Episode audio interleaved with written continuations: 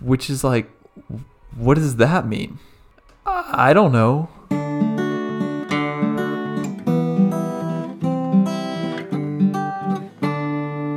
So can I tell you what I've like been thinking about? Yeah, tell me.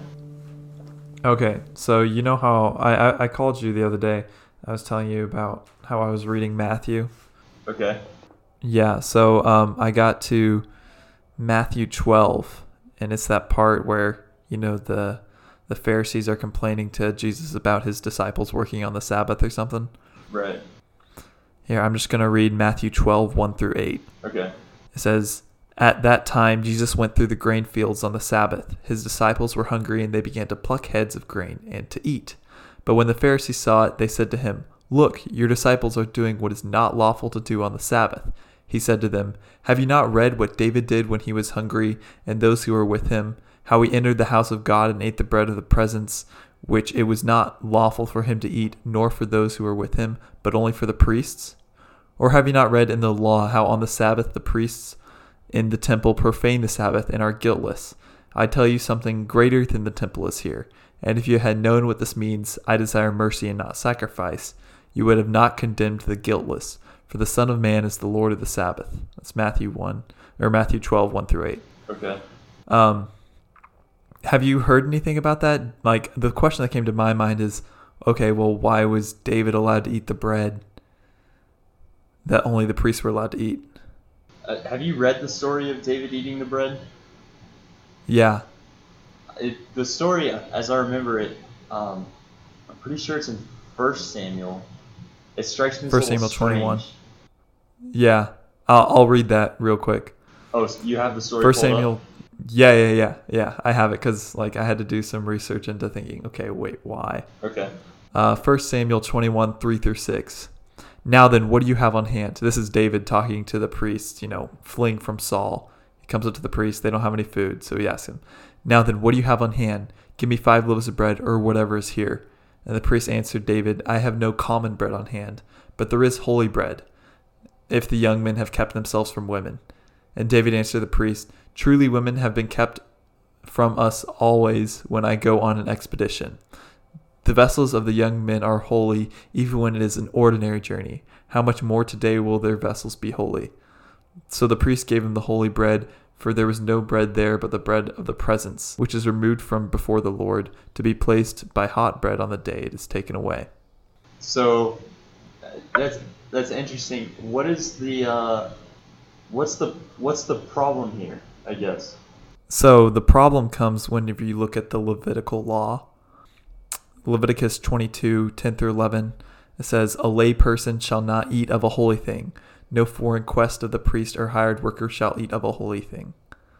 Okay. That's verse 10. So David's Um, breaking the law. We see right here.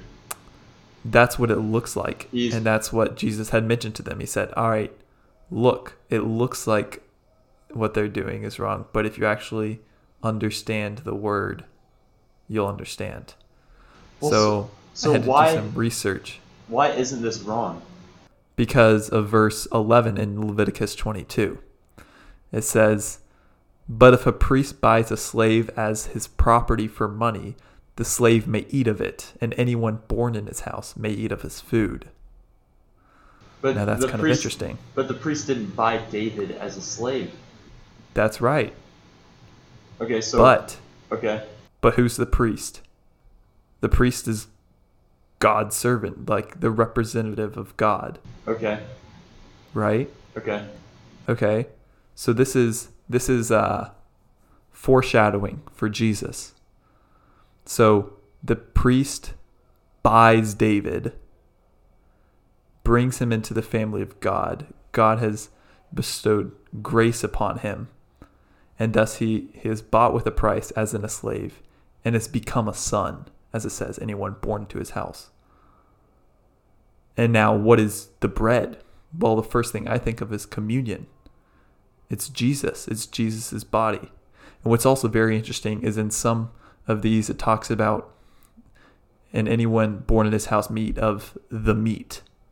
And there's another verse in Leviticus uh, 2 1 through 7 or no, in Leviticus 24, 5 through 9, it talks about how, you know, sometimes meat and bread are used interchangeably, like word wise. And so I think that's very interesting. Meat, which is flesh, bread, which is Jesus's flesh represented in communion, Right. is what is bestowed upon David when he becomes, when he is bought with a price and is then allowed to eat of it.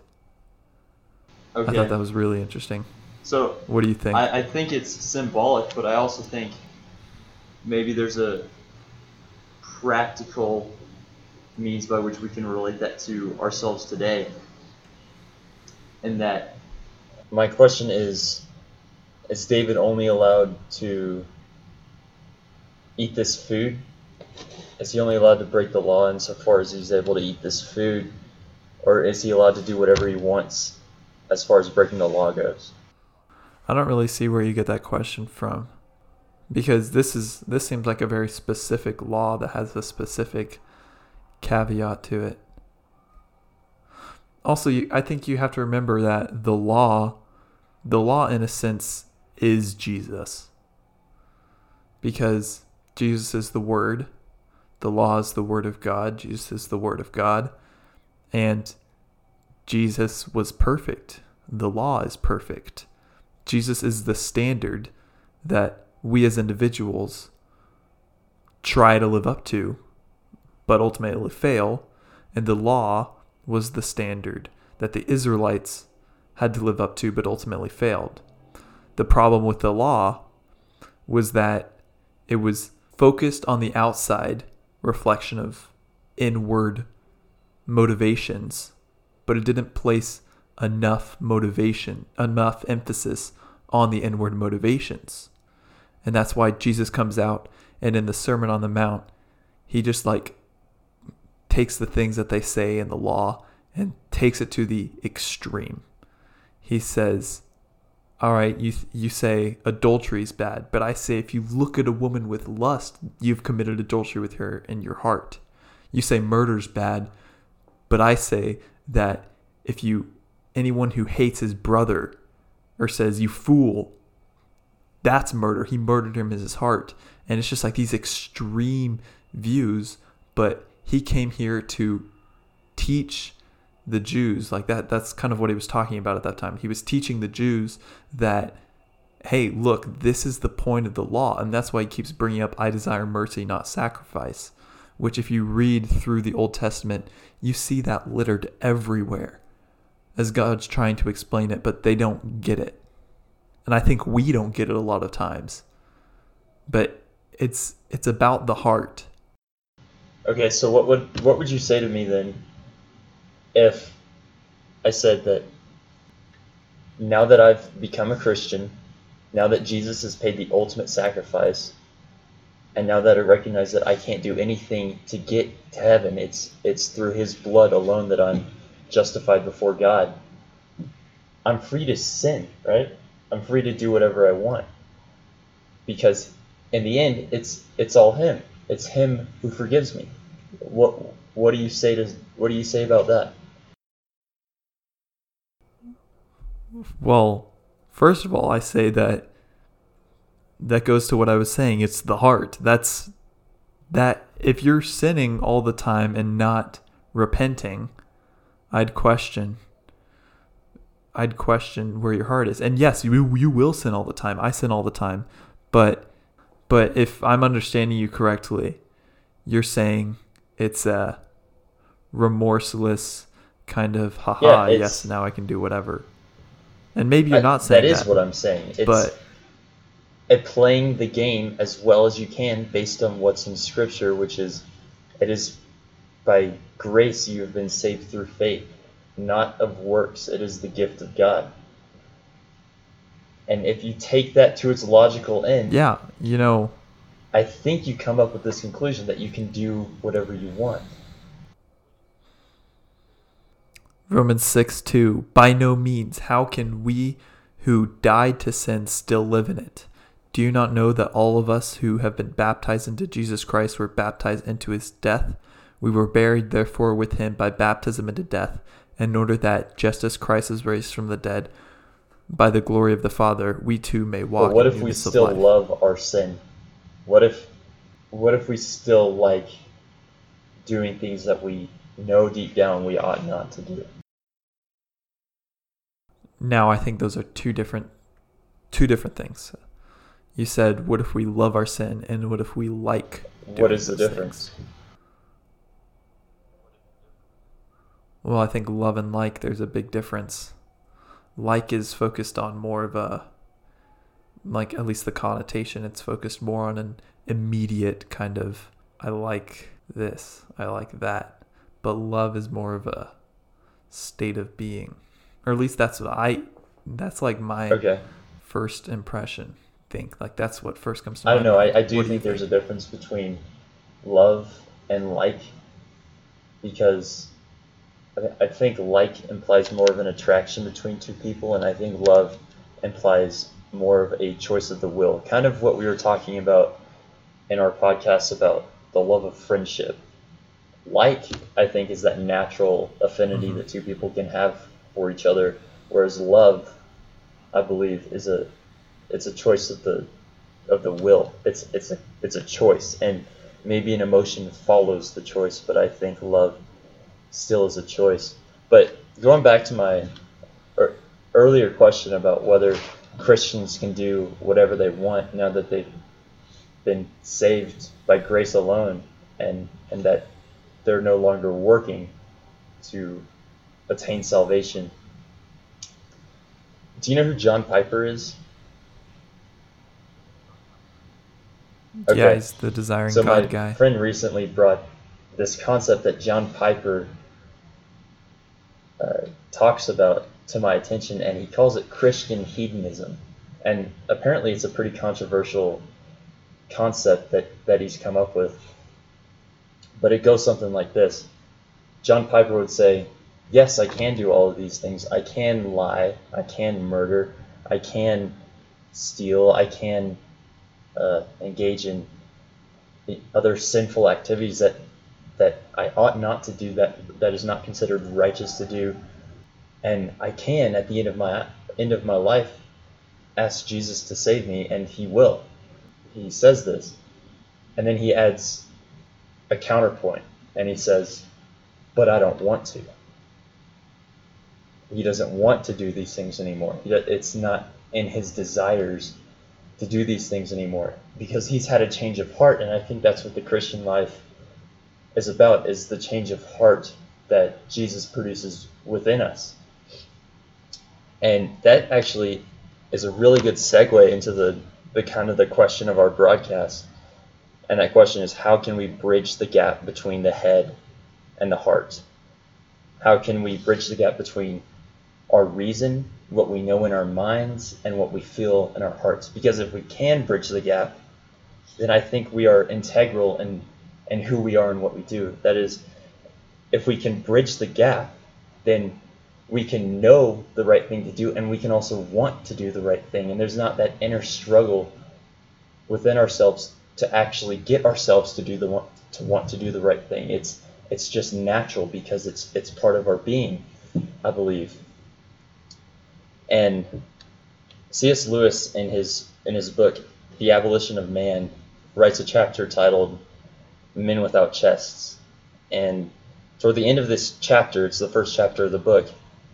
He states, uh, and I'm quoting right now: "With the without the aid of trained emotions, the intellect is powerless against the animal organism." In battle, it is not syllogisms that will keep the reluctant nerves and muscles to their post in the third hour of bombardment. And he goes on to say, as, as the king governs by his executive, so reason and man must rule the mere appetites by means of the spirited element. The head rules the belly through the chest. And basically, in, in in summary of that chapter, he presents an argument that states, or goes along these lines. He believes that modern thinkers have made a very fatal flaw in encouraging the youth to ignore their emotions and live by sheer reason alone. And he also believes that if we can bridge the gap between the head and the heart, then we can rule through our will so much more effectively than, than if than if we have no chests. And a lot of problems he believes that we encounter today are due to the fact that we are quote men without chests. And I want to know what you thought about that. It's interesting. Um,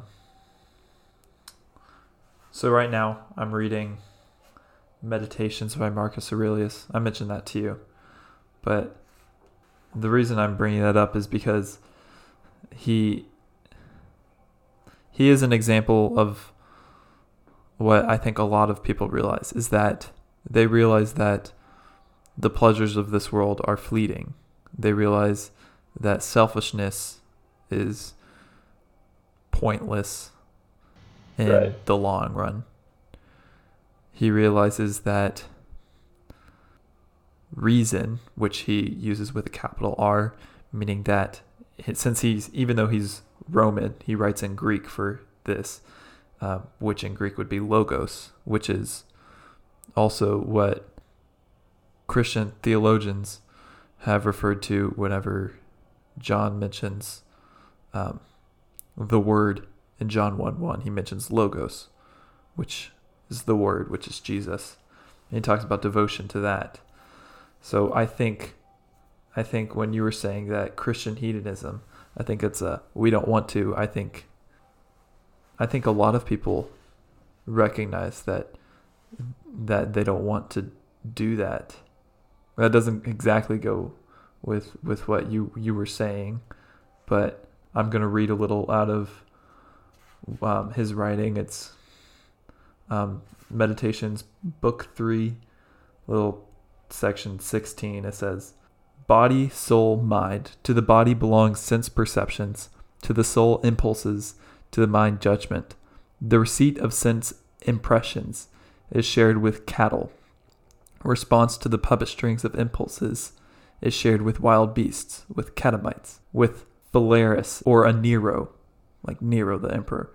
Having the mind as a guide to what appears appropriate action is shared with those who don't who not who do not believe in God, those who betray their country, those who get up to anything behind closed doors.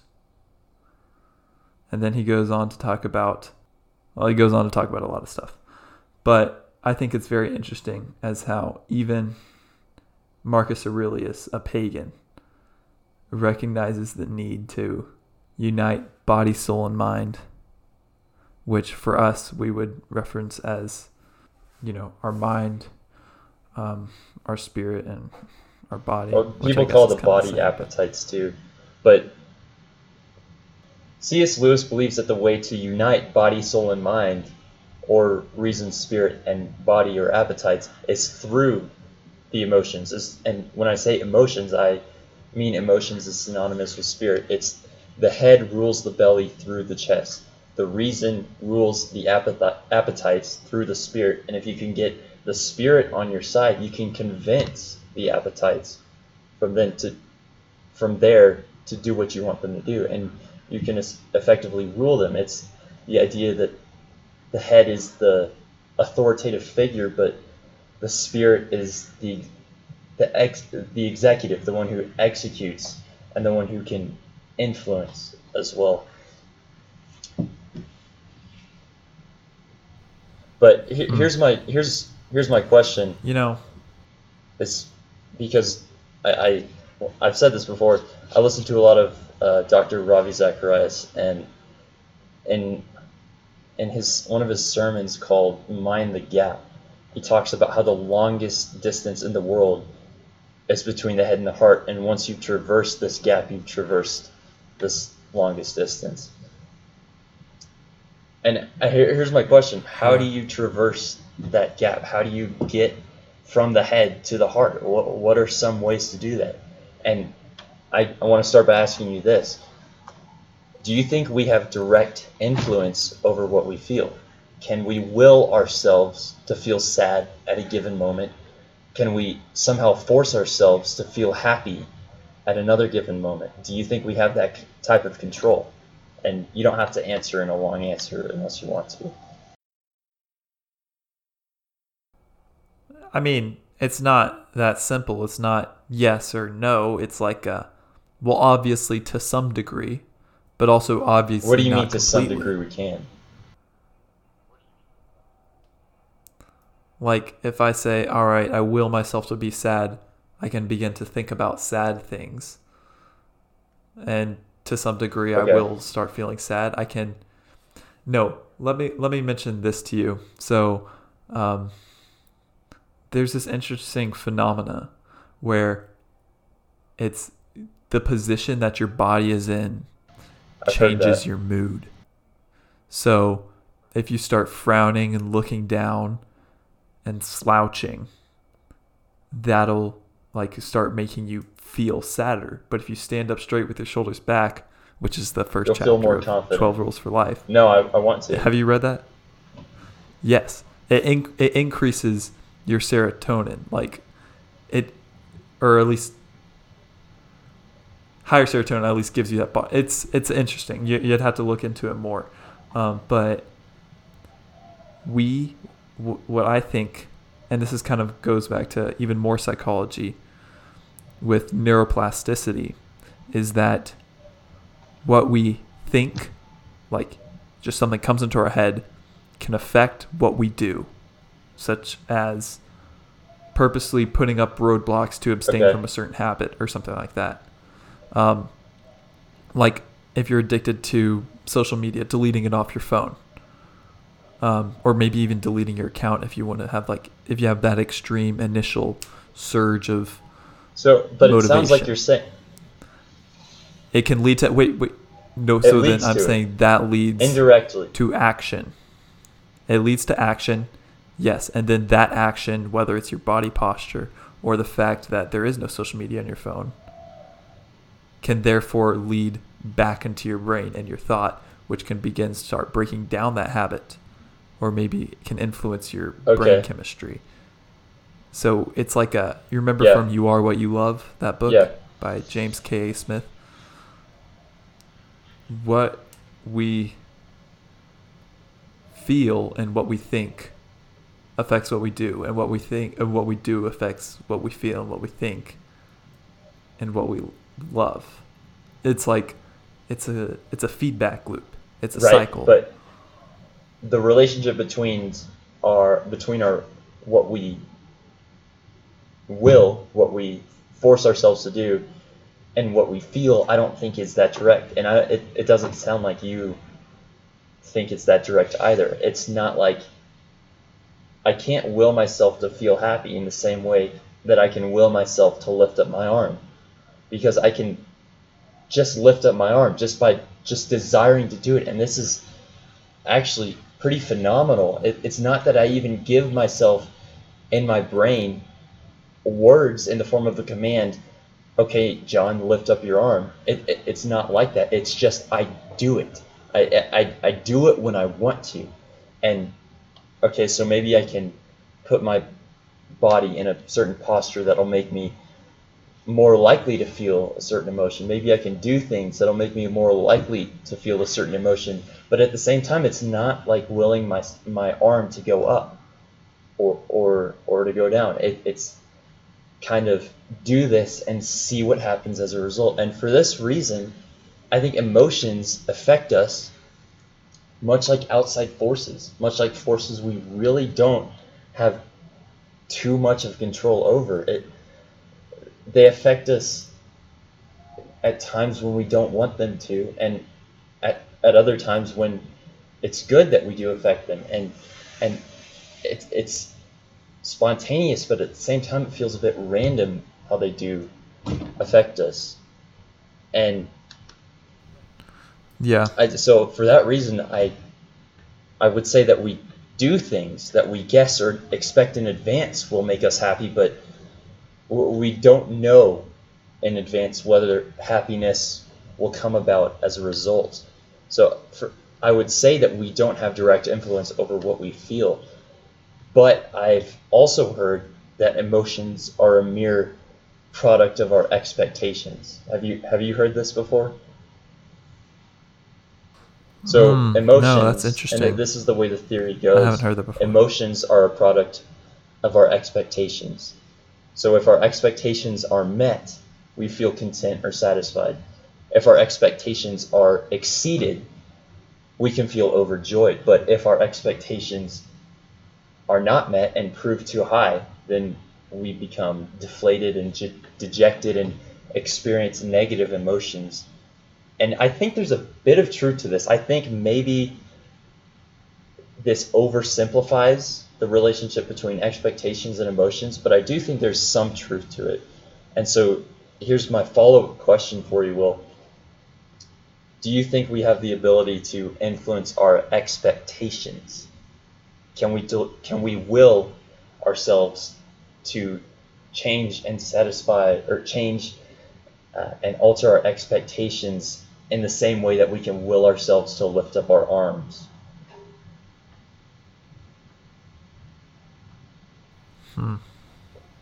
You know, I'm not sure, but before I get to trying to parse that through, there is one thing that I wanted to mention, something that you were talking about. So, my gripe with meditations is that I think it places too much emphasis on I alone can can do these things and will myself to avoid Okay. counterproductive emotions. That's and maybe to some extent I, I agree that to some extent you can do that, such as through well, meditating on God's word, um, through the spiritual disciplines, journaling. Like I believe that to some extent you, you can, such as changing your body posture. But you talked about how emotions act on us like Right. outside forces. There's this there's this very very interesting theory that I heard. Um, it's by some some famous 20th century psychologist. I do not remember which one. Basically, it was that our emotions are what the ancient people, or you know, people a long time ago, referred to as spirits or gods. I was like, what? And then he went on to mention about how, you know, anger, like it, it seems like it just takes over you, you know, like you've been, like Right. something's possessing you. And they called that Ares or Mars, you know, god of war, rage, anger. It's like, okay. And then, or such as lust, Aphrodite, you know, it's like these things, it's just like they possess you. I thought that was very interesting about how even a long time ago people thought about how our emotions act on us like an outside force. And to some extent I, I agree that they do, and that's that's part of the nature of humans. I mean, of course we have emotions. Why? Uh, dude, I don't know. And to what extent can we will our expectations to affect those emotions? You don't think we I don't can know change if our we can. Because yeah, well, I said I said I don't know if we can. Maybe I'll change my mind just thinking about it, but what I think about in high school, if I was like getting a test back, you know, I'd want Right. like a really like an A or something. But I was like I was like, okay, I'm gonna try to expect something really low. That way I can hopefully Well, exceed my so can expectations you and feel good about it. Can you bombard yourself And with enough thought, enough negative thoughts? Can you just pour enough negative thoughts into your mind that makes you that makes you change your expectations? That somehow expectations are a result of a massive amount of thoughts that are just traveling through your mind. It, it, is that the way it works? Is it? Do you determine it in mass? Well, let me tell you that I don't know, but I can tell you that the reason why I couldn't change my expectations in that sense was there's too much hope. It was like uh, there's definitely Okay, a but what- chance that I could Will, have done this. what's the I could have gotten a relationship good between grade. hope and expectations? Because that's really interesting. There's too much hope. I don't know if. Well, let's think about it. The more we expect, But what the greater hope, hopes we have. It, it sounds like hope is And not so- an emotion then.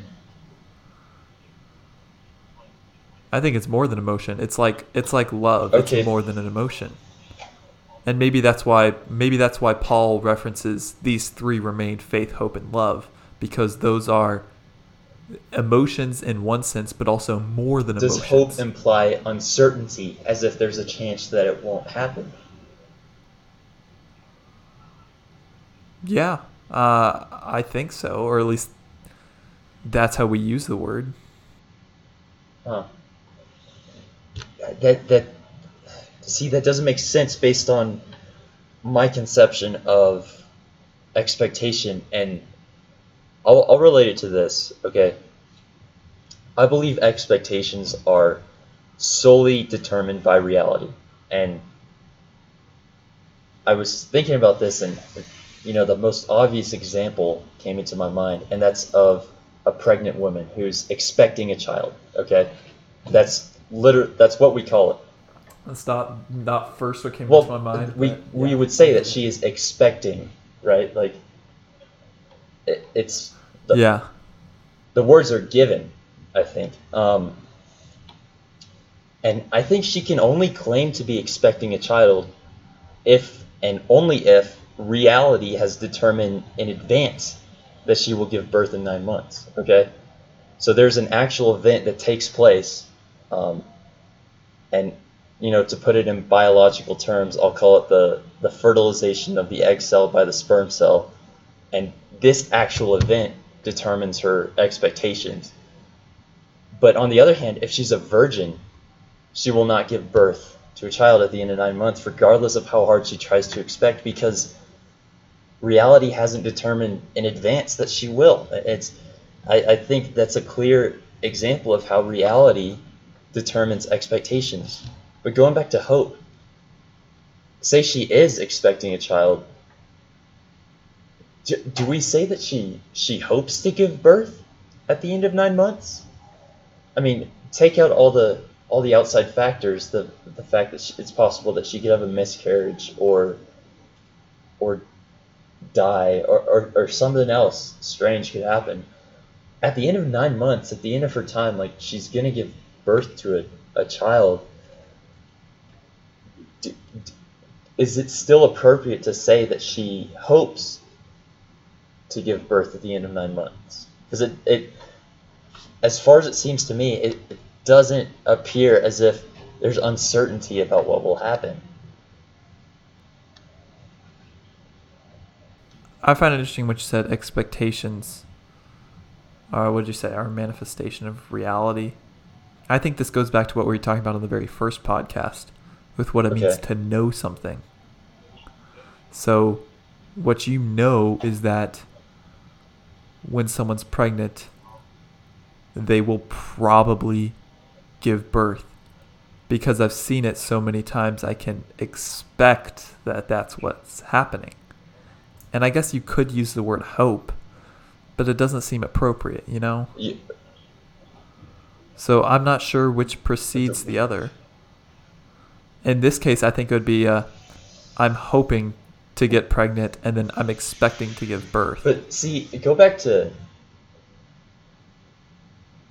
Let's go to Romans 5, 3 through 5, I believe.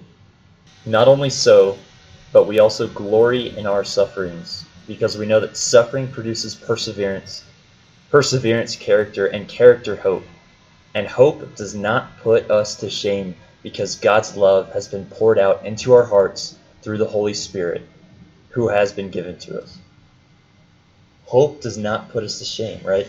There's no chance that what we hope for, if it is true, can be wrong, and therefore it cannot put us to shame. But it's maybe the uncertainty, maybe the doubt comes in when we say if it is true, right?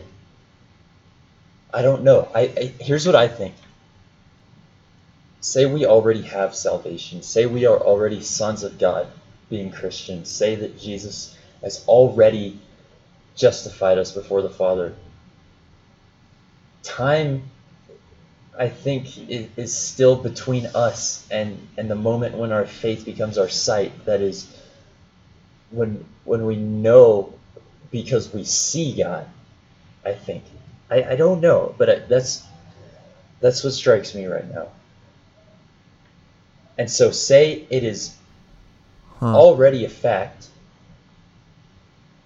and say at the same time that only time can reveal this fact. It is already true, but at the same time, I can still have doubts about whether it is true or not because time has not yet revealed it to be true. And I wonder if hope plays in somewhere in this equation. If, if hope lies somewhere between something being true and time having yet to reveal that it's true. And I wonder if hope is that which Ooh. tells us right now Hmm. this is true. Get ready because it's gonna be it's gonna be awesome. And I, I don't know. What do you think, Will? I definitely hope so. um, you know, I hadn't thought about it like that. I, I think hope. I, I think Faith, hope, hope, might and be love. the byproducts. It, hope itself might be the byproduct of us living in the realm of time. Because if God exists outside of time, and if He's creator, then He also created time, which means there's a realm of existence in which God exists that is not mediated by time. That that the that the mesh and the material in which existence takes place is not time. Whereas here on Earth and here in, in this universe, it is. I don't I don't know why it is, but I know it it is that we exist in space and time. But if God exists outside of these things, maybe he doesn't exist in a medium because he creates mediums. But if he exists outside maybe hope is only something that is known inside this medium because it's a it's something that reveals us something about the outside right something about god's realm of existence. And I, maybe that's where hope is. It's hope i think directs our eyes to a different dimension. That that's yeah. That kind of goes with what C.S. Lewis always talks about about how God is, in a sense, on another dimension, meaning, you know, the fourth dimension being time and the fifth dimension being time is all, time is like space, meaning you can go forward and backward and left and right, meaning different possibilities. Uh, I had been reading this book called Unceasing Worship, and uh, it's very like hard to read. It, it, it like I could not make sense of what he was saying, but he says that he talks about faith, hope, and love. He says we can connect our thinking about hope to that of faith by saying first that hope is the forward joy of substance and evidence. Hope is not something we lay hold of in the absence of substance. We cannot afford to, to say that because there's no substance and evidence now. I will hope that, and it will appear sooner or later. This regulates hope to a conditional role that depends more on the quantitative concept of substance or an evidence. Which is like, what does that mean? I don't know. It, it sound it sounds like he would agree that hope and expectation, though we haven't been able to really pinpoint the relationship, are in some sense related, and that expectations are determined by reality. That we don't will expectations in a vacuum. That reality itself is what determines expectations. Well, do you mind if right before we um, if before we close we return to this question that I that I had, which was how, yeah, Before we do that, can Yeah. I just mention one more verse on hope that I guess the people listening can think about? Um, it's Romans Okay. eight twenty four um, and twenty five. For in this hope we were saved. Now hope that is seen is not hope. For who hopes for what he sees? But if we hope for what we do not see, we wait for Okay. it with patience.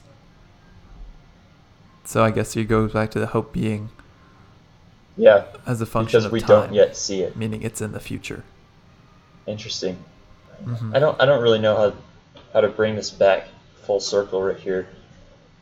But going back to our question, how can we bridge the gap between the head and the heart? How can we make what we hope for? How can we make that felt within ourselves? I guess, and how can we make what we know in our minds? How can we turn that into a felt reality in our hearts? Spiritual disciplines, prayer, reading the Bible, meditating on God's word, fasting, journaling. We can do. I can't think of anything else. It sounds like you're I saying we do I all don't these things to maybe. Or to for maybe- God to act in us. Okay, so maybe if we will ourselves to know the Creator, it is the Creator Himself who changes our hearts. And regardless of how much we try, we cannot change our feelings like like we can like we can change our clothes. You know, it, it's it's something that we just wait for. But I think as we know the Creator and we know him as he's revealed himself in his son Jesus Christ. I think he's the one who changes our hearts. Why he doesn't do it quicker, why why he doesn't do it on demand, I don't know. But I think as time passes, change is evident in in people's lives. I I think that's true. And how do you know the creator? Hmm. I, I think you just ask him to reveal to reveal himself to you. I think you just ask that he would show him to you because you know maybe you're skeptical. And I'm not speaking to you, Will, but maybe you are. Maybe maybe someone's skeptical about whether or not he exists. But if he does, and if he knows all things, and if he you know is creator of the world, then I think he knows us. And I think he also hears it when we pray because because he's God and maybe we can't fathom that he can hear everything, but I think it's I think it's a necessity of him being God that he does hear everything. I think if we just ask him to reveal himself to us, Yeah. he will, if he is who he says he is. Yeah. And I think that he has revealed himself to us a, a tiny fraction of what he can in your lifetime through A, the conscious that he's placed in us, B, his word, and C, through Jesus, through example that right? he and set. I think connecting the head and the heart in this sense is a matter of making his revelation personal and making it real to me. Not just making it real in an abstract sense, but making Yeah. it real to me. I think if God becomes real to me, then I've successfully connected, or then He has successfully bridged the gap between the head and the heart. Um, hmm Well, I've actually got to get Yeah. going. Do you have any I, I really do too. I'm about to get kicked out of this room that I'm in. Um, All right. so Bye, Will. uh, I'll see you, John. Bye.